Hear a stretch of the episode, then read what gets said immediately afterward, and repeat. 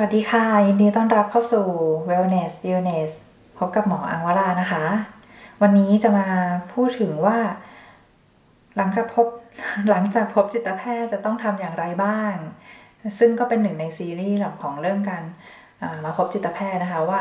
พบจิตแพทย์ที่ไหนพบจิตแพทย์เมื่อไหร่เตรียมตัวก่อนมาพบจิตแพทย์อย่างไรบ้างดี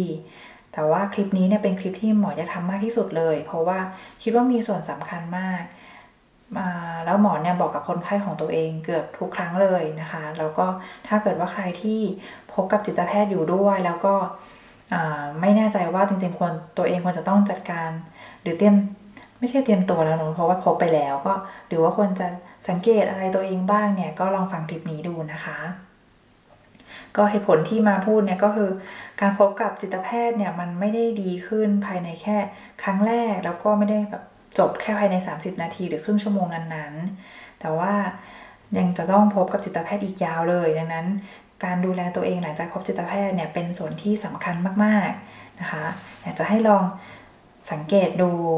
ข้อที่ 1 ก็คือเรื่องของผลลัพธ์ของการรักษานะคะ ก็คือเอฟเฟกนั่นเอง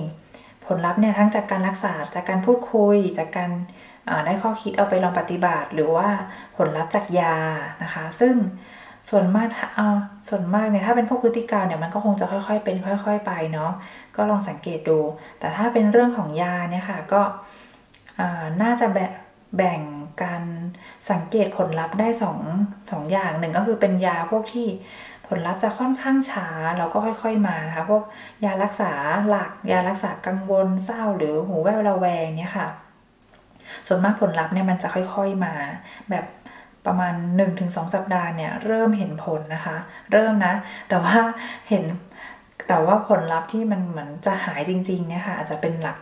เดือนเดือนอาจจะเป็นเดือนเดือนเลยนะคะ ดังนั้นเนี่ยจะดีมากถ้าเกิดว่าคุณโจทย์หรือว่าทำพิมพ์บันทึกเอาไว้นะเกี่ยวกับพวก อาการต่างๆของแต่ละวันหรือแต่ละช่วงสัปดาห์นะคะ อาจจะทำเป็นสั้นๆ เหมือนมูดเลคคอร์ดแบบว่าวันนี้อารมณ์เศร้ากี่คะแนน0ูนถึงสิคะแนนศูนย์ไม่มีเลยเศร้าคะแนนเต็มสิบเนี่ยค่ะจดมาทุกๆวันสมมติว่าคุณรักษาเรื่องซึมเศร้าอะเนาะแล้วก็ถ้าจะให้ดีเนี่ยก็จดเเหตุการณ์ที่เกี่ยวข้องในวันนั้นๆ ด้วย เช่น วันนี้เนี่ยอารมณ์ดีมากเลยก็เขียนว่าเกิดจากเกิดว่าอ่านอย่างเช่น อารมณ์ดีมากเลย ไม่ได้มีเป็นไม่ได้มีอะไรพิเศษ แค่กินยาเรื่อยๆแล้วอารมณ์มันดีขึ้นเองไงก็เข้าใจก็จะได้รู้ว่าเป็นผลจากยาหรือว่า วันนี้อารมณ์ดีมากเลย แล้วก็จดเหตุการณ์ด้วยว่าอ๋อเป็นเพราะว่าวันนี้ไปเจอเพื่อน เราจะได้รู้ว่าการที่มาเจอเพื่อนเนี่ยมีมีผลดีนะ มีส่วนช่วยนะคะ จะได้เอาไปทำต่อเยอะๆหรือ วันนี้เนี่ยอยู่ๆคะแนนเศร้าก็พุ่งขึ้นมา 7-8 หรือได้คะแนน10เต็มเลย มันเกิดขึ้นเองหรือว่ามันมีเรื่องอะไรมากระตุ้นจะได้สามารถเชื่อมโยงได้ว่าผลการรักษาเนี่ยค่ะ ดีจากอะไรบ้างจากยาหรือจากเหตุกระตุ้นปัจจัยใด ๆ บ้างนะคะอะส่วนผลลัพธ์ยาอีกแบบหนึ่งก็คือเป็นยาที่ออกฤทธิ์เร็วค่ะ เช่น พวกยานอนหลับ พวกยาคลายคลายเครียดแบบแบบยาฉุกเฉินอะไรแบบนี้นะคะ หรือยารักษาพวกแพนิคนะคะ พวกนี้เนี่ยกินแล้วเนี่ยก็ควรจะ ดีขึ้นเลยวันตอนนั้นอย่างเช่นยานอนหลับนะคะ ก็กินคืนนี้ก็หลับคืนนี้นะคะหลับได้ดีเลย ก็สังเกตได้ได้ได้วันนั้นเลยค่ะ ต่อไปก็เป็นการสังเกตพวกผลข้างเคียงค่ะ คือผลข้างเคียงที่เธอไปบอกของจิตเวชก็อย่างเช่น ง่วงนอนคลื่นไส้ในช่วงแรก ๆ อะไรแบบนี้นะคะ ซึ่งส่วนมากถ้ามันเป็นผลข้างเคียงหรือ side effect ที่เจอบ่อยๆเนี่ยหมอก็มาจะแนะนำเอาไว้อยู่แล้วว่า ถ้าเจออันนี้นะคะ ไม่ต้องตกใจ มันเป็นผลข้างเคียงของยาที่เจอได้ปกติเลย แล้วสักพักหนึ่งมันจะดีขึ้นเอง ไม่ใช่การแพ้ยานะคะ คือคือเจอไม่ต้องตกใจกินต่อได้ อืมค่ะ แต่ว่าถ้าเกิดว่า ไม่ใช่อะไรที่เจอบ่อยๆเนี่ยหมออาจจะไม่ได้พูดถึงดังนั้น แล้วก็ไม่ค่อยแนะนำให้ไปหาอ่านเพิ่มเติมก่อนด้วยนะคะ เพราะว่าถ้าถ้าหาในใน leaflet หรือว่าในอินเทอร์เน็ตเนี่ยผลข้างเคียงเนี่ยจะเยอะมากๆ คือคือเขารายงานทุกอย่างที่เจอได้ในโลกนี้ค่ะว่า อืม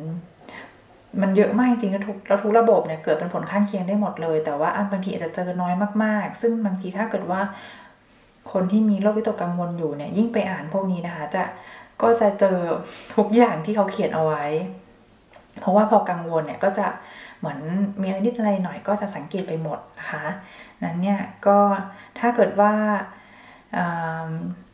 ยังไม่มีอาการอะไรเนี่ยหมอไม่แนะนำให้ไปอ่านเพิ่มเติมเยอะๆนะคะ แต่ว่าถ้าสังเกตว่าอยู่ๆก็มีอาการอะไรก็ไม่รู้ผิดปกติขึ้นมา ซึ่งก่อนกินยาไม่เป็น อันนี้เนี่ย ให้ลองดูว่ามันรบมันรบกวนมากแค่ไหน สมมติถ้ามันรบกวนนิดเดียว เช่น ก็ขึ้นไส้แบบหน่อยๆ เบื่ออาหารหน่อยๆ ก็จดเอาไว้นะคะ แล้วก็ตามดูต่ออแต่ว่าถ้ามันรบกวนมากๆ เช่นโห กินไม่ได้เลย หรือง่วงมาก หรืออออะไรก็ได้ที่เกิดขึ้นนะคะ ก็อาจจะลองโทรมาถามที่โรงพยาบาล ซึ่งก็จะมีหมอหรือเภสัชหรือคุณพยาบาลที่ ที่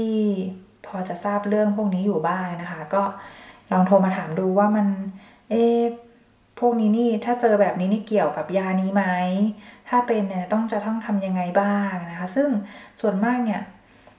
เออส่วนส่วนมากเนี่ยมันก็จะเป็นอะไรที่พอแนะนำทางโทรศัพท์ได้อยู่นะคะ